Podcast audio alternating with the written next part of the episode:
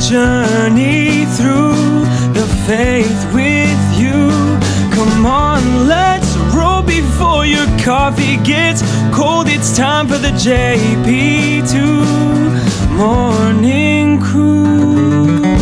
Good morning. This is the JP2 Morning Crew Show, and my name is Eddie Madueño. Today I'm co hosting and chatting with Steve Sponskowski and our special co host, Father Anthony Saroki of Our Lady Mount Carmel Church in Rancho Peñasquitos. Gentlemen, how are you? Steve, how are you doing today? Eddie, I'm doing great. You know, I uh, talking about that coffee, trying to keep my coffee nice and warm this morning, so I had to do a little warmer upper early, but uh, uh, coffee keeps me going, so I'm I'm good to go. Perfect, perfect. And Father, as I like to say, I am doing better than I deserve because God is so good. Uh, uh, he's He's better to me than I deserve. So I'm doing well, thanks. Outstanding. Yeah, I went to a, a men's retreat uh, in October, and and one of the fathers there uh, kept talking about how we're blessed by the best. So, Amen. Uh, I, I agree with that. I really like that saying. So, okay, everyone. So Father Saroki is back in the studio this morning again as both guest and co-host. We'll talk to us in a minute about his guest, but first a little bit about uh, Father Saroki. Um, but first, be sure to stay tuned after this show for the Life is Worth Living with Archbishop Fulton Sheen show. Um, so, before we begin, Father, can you please lead us in a short prayer? Sure. Heavenly Father, uh, we praise and thank you for your many gifts, and you've blessed us um, as a Christian family over the centuries with uh, with many wise teachers of the faith, and you've given us the gift of reason to understand uh, your truth and help us um, as we hear this upcoming interview to uh, to appreciate that even more. In Jesus' name, we pray. Amen. Amen. Amen. Thank you, Father Saroki. So, so tell us a little, Father, about uh, there's a new center you're building there, some uh, construction work you're doing. Yeah. So we call it our uh, discipleship center. We're we're going to break ground. Um, just in uh, the next few days or so. And uh, it's going to be um, a, t- a 10 room, 13,000 square foot, 10 room uh, center for our catechesis, uh, faith formation, some of our, our prayer groups and other groups. And uh, so our, our parish is, um, has really been, I would say, uh, increasing in, in the level of engagement of parishioners. Um, and, and so we've been needing more more space and uh, so we're we're looking forward to that, and the, the, the parishioners have been very generous, and so um, so that should be done in about ten months.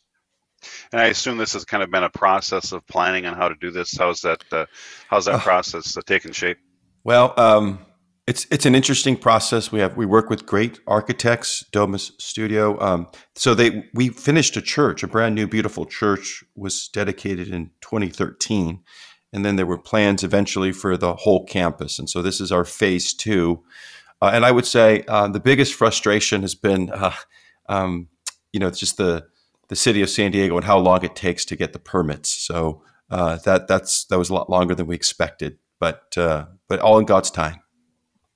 Well, and as you know, every time there's a frustration, there's a grace that comes with that. So, what what was what's been the greatest grace uh, so far of this process? Would you say?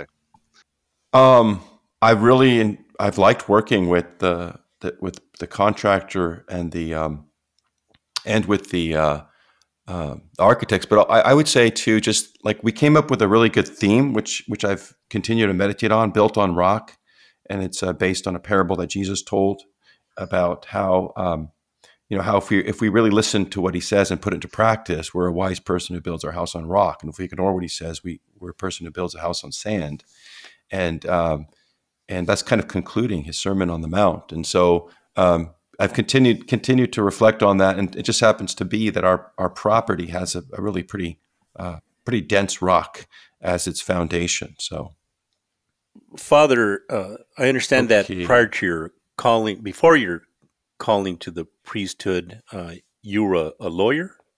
Yes, so I practiced uh, law for two years. I uh, I worked for uh, firm called Sheppard Mullin in the business litigation section. And where did you receive your your uh, Juris Doctorate? I um, studied a lot at UC Berkeley. Our our uh, parish priest here, uh, Father Mark Gedney, uh, attended Berkeley also. So, um, Yeah, I know Berkeley has a re- reputation for being very leftist, but there's uh, Yeah. some. It's like uh, when they asked uh, uh, when when I think it was Nathan said, you know, uh, he's you know asked, you know, is, can anything good come from Nazareth? Well, uh, can anything good come from Berkeley? Yes, good things can come from Berkeley. Yeah, so. exactly. exactly. I agree. Do you- so. Do you see a similarity or a difference, uh, huge differences between being a priest and a lawyer? Are there some overlap? How, how does that? s- uh, So I would say that um, the the biggest overlap is just the the the need for clear communication and clear thinking, and I think that that um, is something you train in law school and something that you know comes out. I think comes through in my homilies and my in my teaching. Um, there's some, I guess, more specific skill sets as a pastor. You know, you're also in a sense the the CEO of a you know a, small business, and so you have to read read contracts and and think about things like liability. So I guess it's good to have that background. Father, uh, occasionally here on the uh, JP2 Morning Crew Show, we like to play our Catholic Challenge, which is meant to test our, our guests. So uh, I'll ask you if you're up to the challenge. Yeah, let's go. Let's go ahead.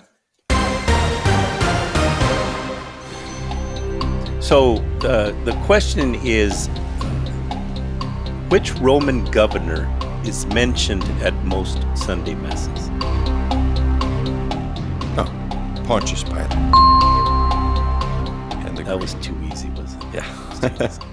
Um, so, uh, y- you know, a lot of my experience, well, really my only real experience with Pontius Pilate is obviously hearing about him at Mass, and then uh, from the movie, the uh, the Passion of the Christ. Mhm. Uh, it's really interesting to see um, how he struggles with with uh, what he wants to do versus what he thinks he has to do, and am I struck by his wife who who knew what he should do Mhm. uh, seemed to be very disappointed in him. Is there any more uh, that that you can share about Pontius Pilate and the struggles he went through? Well, I think uh, the question he asked, which is recorded in the Gospel of John, is a is a question really of our of the modern age, which is what is truth. So Pilate is, he's you know he's he's an early relativist. Um, he you know he doesn't really you know when Jesus you know answers him, he doesn't really believe that there's this objective truth. It's just about you know get, you know getting ahead in life, or or or maybe even he was acting out of out of fear of being punished or demoted if he didn't handle the you know the uh, the un- unsettledness that was you know caused by Jesus. So, uh, but yeah, that that question, what is truth, and um, and we know ultimately, right, the answer to that is uh, truth is a person. It is it is Jesus Christ. Amen. Amen. So, all right, Father, thank you. That was uh, uh you, you did great on on that quiz. Um, now, uh, if you'll please tell us a little bit about your guest, uh, David Bates. I believe he started a website or podcast uh, uh, reference uh, C.S. Lewis. Yeah. So I, I David uh, used to be involved in uh, young adult activities in San Diego, and I got to know him a little bit. Uh, oh, 15 years ago, maybe, and um, and I and he and I knew he moved out of the area, um, and I didn't know what he was up to. Uh, many years since since I had uh, heard even about him, and then I'm I'm on you know on YouTube, and I'm, I get suggested this uh, C.S. Lewis podcast uh, with David Bates. I'm like, hey, I know that guy. Um, and then I started to to listen to it, and I went to their website. So um, uh, basically, it's a um, it's dedicated to the to the the writings of the great Christian apologist uh, C.S. Lewis. Great. That, that sounds like it's going to be an interesting program. So uh, let's just uh, jump into it. Here's Father uh, Saroki and uh, David Bates. This is Father Anthony Saroki on JP Catholic Radio, and I'm having a conversation with David Bates, who is a host of a podcast called Pints with Jack. And good morning, David. How are you? I'm very well. It's wonderful to be here. Thank you. So, uh, tell me, what is Pints with Jack? Pints for Jack is the name of a podcast we started about six years ago. Uh, it began life as just a book club in San Diego when both myself and my co host actually lived there. And then we decided to start a podcast, um, which was basically the podcast version of that book club, which was a C.S. Lewis book club. C.S. Lewis is the Jack in Pints with Jack because that was his nickname. And uh, we have pints because C.S. Lewis was known to frequent a pub in Oxford called the Eagle and Child, where he met up with his friends J.R.R. Tolkien, Charles Williams, Owen Barfield, uh, the group known as the Inklings. So we're really trying to replicate that uh, in podcast form by getting together each week and talking through a chapter or two of one of Lewis's works. So I, I want to talk to you um, to just really talk more about C.S. Lewis, especially to for those who uh, might not be that familiar with him. Those are our listeners who maybe have never read anything written by him. And uh, so his nickname was Jack, but well, so what does the CS stand for? Oh, Clive Staples. I can see in, why he took a nickname then. Well, yes. the, the, opening line to The Voyage of the Dawn Treader is There once was a boy called Eustace Clarence Scrubb, and he almost deserved it. I think that's kind of autobiographical. There once How was a boy named Clive Staples Lewis, and he almost deserved it. Good. Now, um, I want to just get a little bit into his, his life story. So, uh, when did he when did he live? Uh, and um, let's start with that. Well, he was born in 1898. A lot of people think he was English. He wasn't actually. He was born in Belfast in Northern Ireland, uh, but the majority of, educa- of his education was in England, and he spent the rest of his life there, which is why a lot of people think yeah. that he was English. And um, he was born then into the uh, into uh, the the Protestant uh, Protestant nominally at least family in mm-hmm. in, in, uh, Northern Ireland. Okay. Yes, it was called the Church of Ireland. Okay. Yeah. And um, so he did. He was. He went to boarding school. Now he had a trauma early in his life that affected him. What was that? Yes, his mother died when he was about nine years old. Uh, and this was of an era when they did the operations in the house. And so um, it was all quite traumatic for him. And he writes very movingly about it in his spiritual autobiography, Surprised by Joy. And when his mother died, he he wrote that all settled happiness, all that was tranquil and reliable, disappeared from my life. And as you say, it was shortly after that that he was then sent to boarding school in England, which he absolutely hated. He hated being in boarding school, and during that time, he also stopped believing in God. Mm-hmm. Yes, he became a pretty committed atheist fairly early on. Uh, it was for a number of reasons. One, he was told that Christianity was true, but everything else was completely wrong, and he just didn't think that made sense, mm. particularly considering how much he enjoyed all of the uh, Greek and Roman myths that he read. It's like, how can all this be absolutely false and Christianity perfectly right? Um, the trauma of his mother's death almost certainly played played a part in it as well. Um, and also, he he tried to believe, and he was he, he basically had a, a, kind of a prayer regimen that basically sucked the life out of him. Uh, so that if he didn't feel he was really properly praying, he had to keep doing it and doing it and doing it until oh, a little bit kind of obsessive compulsive or, or mm-hmm. scrupulous about that. Yes, yes, yeah. and that, and that pretty much squeezed the last bits of faith out of him. And then it was just very, very much in in the air, in the water of the time, a very popular sort of atheism. Um, and yeah, a lot of our listeners and... might not realize that even in the earliest 20th century, in academic circles, certainly in Europe, that uh, atheism was quite common. So let's so let's fast forward a bit, just briefly. What was his um, what did he get his doctorate in, and and what was he teaching? Because he, he was later became a professor. Mm-hmm. So Oxford is a bit special in terms of the way it works. Um, he took uh, greats and mods, which pretty much meant that he covered ancient history and languages and philosophy. Uh, mm. And he was trying to get a job uh, with those. And he knew that he would stand more chance if he went back and studied some more. And so he also uh, studied English literature at Oxford and got it in record time. And after a brief period of time tutoring as uh, as a as a philosophy teacher, um, he then settled into teaching English literature. And then later in his life, he was actually awarded a custom made chair, a custom position at Cambridge University in medieval and Renaissance literature. So he's well respected as an academic. Uh, mm-hmm. Uh, tell me briefly about how he came to believe in God and then to believe in Christ. Mm.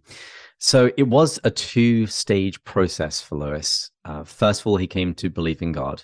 I would say this seems to have mostly been out of uh, logic and reasoning and philosophy, as he basically tried to make sense of the world. And he found that his naturalism and his atheism didn't have very much explanatory power, and there were lots of things about reality that just didn't make sense under under that uh, mode of thinking. Particularly, even just uh, the the idea of reason. If my brain is nothing but bouncing around pieces, uh, bouncing around atoms, why on earth should I trust my brain to to reflect reality? Yeah, to give mm-hmm. me truth. Okay. So he became a theist, and he he writes about that. It's it's kind of funny because most people, when they discover God, they're filled with joy and elation. But mm-hmm. Lewis wrote, "You must feel me. Uh, you must picture me in my room alone, night after night, feeling the steady, unrelenting approach of him whom I so earnestly desired not to meet." I eventually gave in and admitted that God was God, knelt and prayed, perhaps that night the most dejected and reluctant convert in all England it's amazing that you can say that from memory, and it's a very, um, uh, a very amazing. It just it, it, showcases his writing, his turns of phrases, and things like that. Um, okay, and then how did he come to believe that Jesus was the Son of God? So there had been uh, a few pieces that had fell uh, uh fell into place along the way uh, one of his atheist friends was actually commenting how good the evidence of the New Testament actually was, and he described him as the most hard-boiled atheist he knew. And it's like, well, if we're going to concede that, um, but one of the real sticking points for Lewis related to uh, the nature of myth and uh, the relationship of Christianity to other religions and you know the Greek and Roman myths. And Lewis regarded myths as beautiful lies but breathe through silver. So they're ultimately false, but they just were very pretty lies. And there was a long late night talk that Lewis had with Tolkien and another one of the Inklings, uh, where they really got into this subject of myth. And Tolkien helped Lewis see that Christianity is a myth like any other myth, insofar as, and I'm using it here in a, in a technical sense, that it is communicating a worldview. And he says that the big difference between Christianity and the other myths is that the, the Christian myth actually became fact. And Lewis later wrote an essay called Myth Became Fact. That all of the longings, all of the inclinations, mm-hmm. all of the hints that you find among the pagan cultures and other religions find their fulfillment and culmination in Christianity. And this is actually something that you find in the church fathers. The idea that while God was preparing the Israelites with direct revelation from the prophets, God was also preparing the pagan world where Christianity was spread like wildfire through the works of the philosophers and the poets. The and stories. the poets and the myths as well. So the seed, mm-hmm. the seeds of the word, they would say, God had planted these, and you, or, or maybe some modern people would call kind of a collective unconscious in which these basic um, arch- archetypes and themes have been and present in all these stories. But actually, Lewis came to to be convinced that uh, the difference with Christianity was the myth became fact, that there, there was an historical reality to, uh, to, to who Jesus was and his death and resurrection. Okay, so I want to crucified under Pontius Pilate. Yeah, yeah, ex- exactly. It wasn't like in a land far, far away. You know, a long time Once ago. upon a time, it mm-hmm. was under Pontius Pilate in in uh, Jerusalem. So, all right, I would like you first of all to, uh, if you had to recommend uh, a book for someone who's never read Lewis, what's what's one or two that you'd recommend? Here's the general principle I would give. Lewis wrote in basically every literary genre available. He okay. wrote fairy tale, he wrote apologetics, he wrote fantasy, he wrote satire, he wrote literary criticism. Whatever is your favorite kind of genre, he's written something in that. So go with that. But if I had to just pick a few, I would say uh, The Chronicles of Narnia. If you haven't read it, or if you haven't read it since you were a child, reread it. This was mm-hmm. how I came back to Lewis as an adult. Oh. And those books are incredibly rich. And I was absolutely blind to so much stuff in them when I was a child. When you were a child, and then later you saw that he was making all these illusions that. Yeah, mm-hmm. yeah and of course, uh, the main uh, one of the main characters, Aslan, is Christ, basically. Uh, mm-hmm. If Christ were incarnate in a you know an imaginary world with talking animals, so yeah, and and uh, I know I know that, that they made movies about it, so a lot of times people are watching movies instead of readings. But I, I would agree with you, David, that we they really should sit down and read the books, and even as adults. So I, I read them myself also once as a once as a child and later as as an adult, and I I experienced the same thing you did. So Chronicles of Narnia, they're pretty quick quick reads too. Yeah.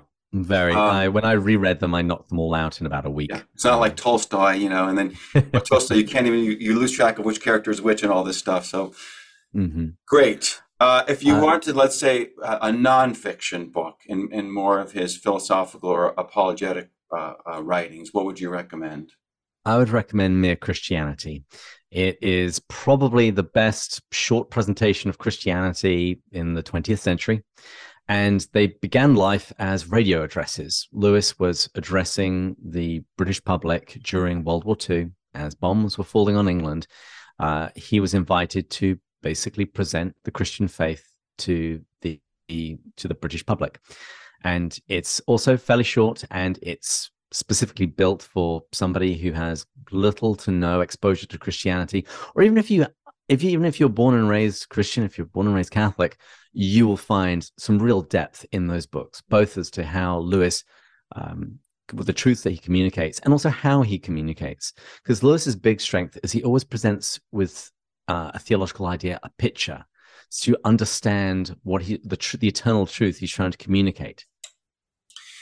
Now, just I think we should address the fact that uh, Lewis um, came back to, when he when he reverted or, or converted. He he continued to practice his faith as uh, as an England as in the Church of England or Church of Ireland, Church of England, and he never, even though you know his one of his best friends Tolkien was Catholic, he never became Catholic himself. Um, some some Catholics might be a little um, reluctant to to to uh, to read non-Catholics or put too much uh, credence in, in what they say. What would you say to that? I would say the the list of Catholics who love Lewis is long and uh, uh, quite famous. And I've known so many people who have ultimately come to the Catholic faith, and they credit Lewis with a sizable part of that conversion process.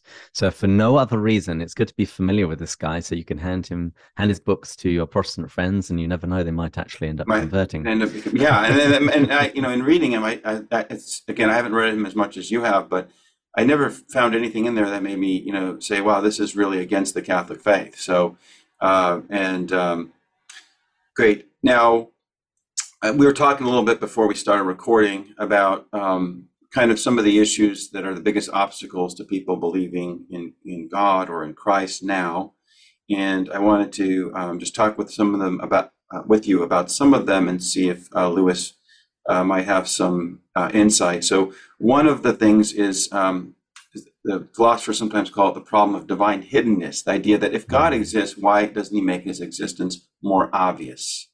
Does Lewis address that?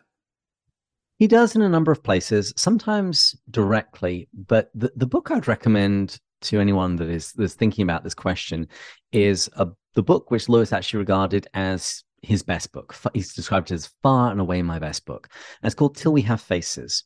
And it it's a book about it's set in pagan culture and it really is addressing this question about uh, why why do divine places have to be dark places basically why why can't we always see things brilliantly clear why do the gods just not speak to us directly Why why why couldn't Jesus always be in His transfigured state?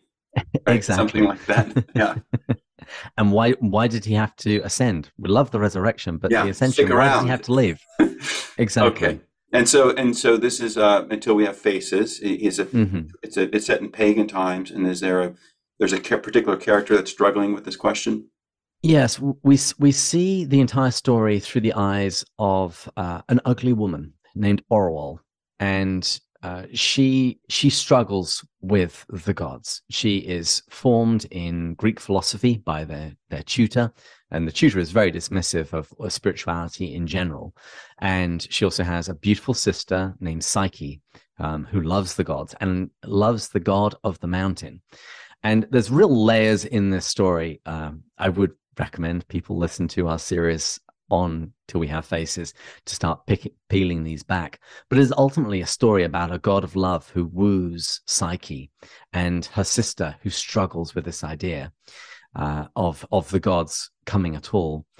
And I'll give away a little bit of the of of the conclusion because there's a line from where the title comes from. Uh, uh, we will not see the gods face to face till we have faces. So the idea is that throughout the story, Orual is not being entirely truthful with herself, both what she knows to be true and even how she's feeling. And so the book is uh, an invitation uh, for serious honesty with ourselves so that when we when we come when we place ourselves before god uh, we come as we are not who we'd like to be wearing the masks that we so Mm-hmm. often put on on on top of ourselves. So hence the title of the book. And you know, a lot of the um, a lot of the saints connected knowledge of God, um, knowledge of the divine, with self knowledge, with with Mhm. um, and uh, and that we can't really, uh, you know, uh, God will God will be more not he's, he's still a mystery, but he will, will be more more um, understandable by us when we're honest with ourselves. Uh, and I want to talk about a second common obstacle for people believing, which is um, called the problem of evil. The, the idea that why is there suffering and, and evil in the world if God is all powerful and all good? Does Mhm. Lewis address that? His major work on that is the problem of pain. And in that work, he deals with uh, some fairly common theodicies, explanations for uh, why there is this uh, problem of pain. If, if God is all good, why does evil happen? And they're, they're uh, beautifully articulated versions that you would pick up in a philosophy textbook in terms of uh, firstly our our position of knowledge what we can know about the suffering we're going through and how it can actually be turned to good Mhm. uh, I, th- I, we we get this intu- intuitively when we when we think about it when we're not in the middle of pain when we can look back on our lives and realize that some of Yeah. our most painful moments have been the moments not only where we've grown but some really wonderful things have come out of it that we actually even now wouldn't want to be without no matter how painful that experience was so lewis deals with that idea um, and the, and the soul forming process that that that this enacts within us but interestingly, with Lewis, he, there's also a companion book to that called A Grief Observed, because at the end of his life, uh, he was he, he married very late, and his wife died of cancer, and so A Grief Observed is basically him chron- chronicling his grief in those early weeks following his wife's death. And there we see a different approach to the problem of pain, uh, a much more visceral uh, and less philosophical. Yeah, this is his first it. person experience of great Mhm. loss, and uh, and sometimes that's uh, that can help people, you know, who are actually going through that, um, uh, like you say, viscerally, emotionally. Well, you know, we, we don't have much time, so um, let's say people start reading uh, C.S. Lewis and they want to get more from what they've been reading.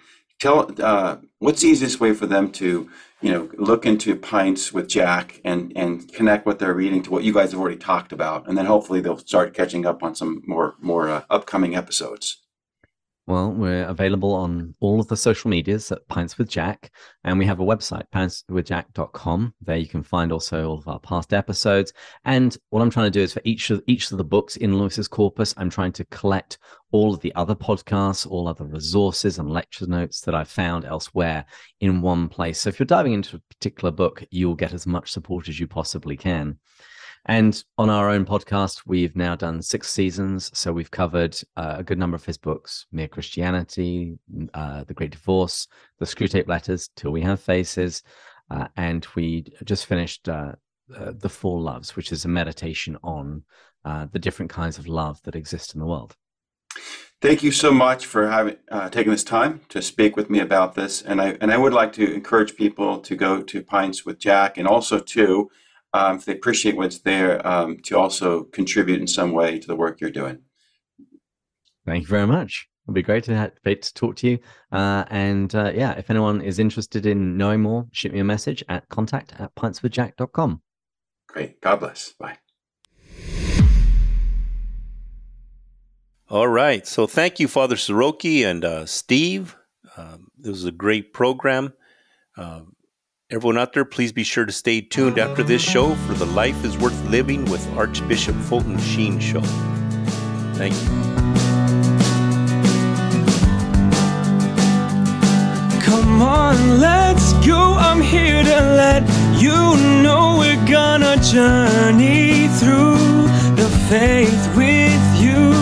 Come on, let's before your coffee gets cold. It's time for the JP2 Morning Crew.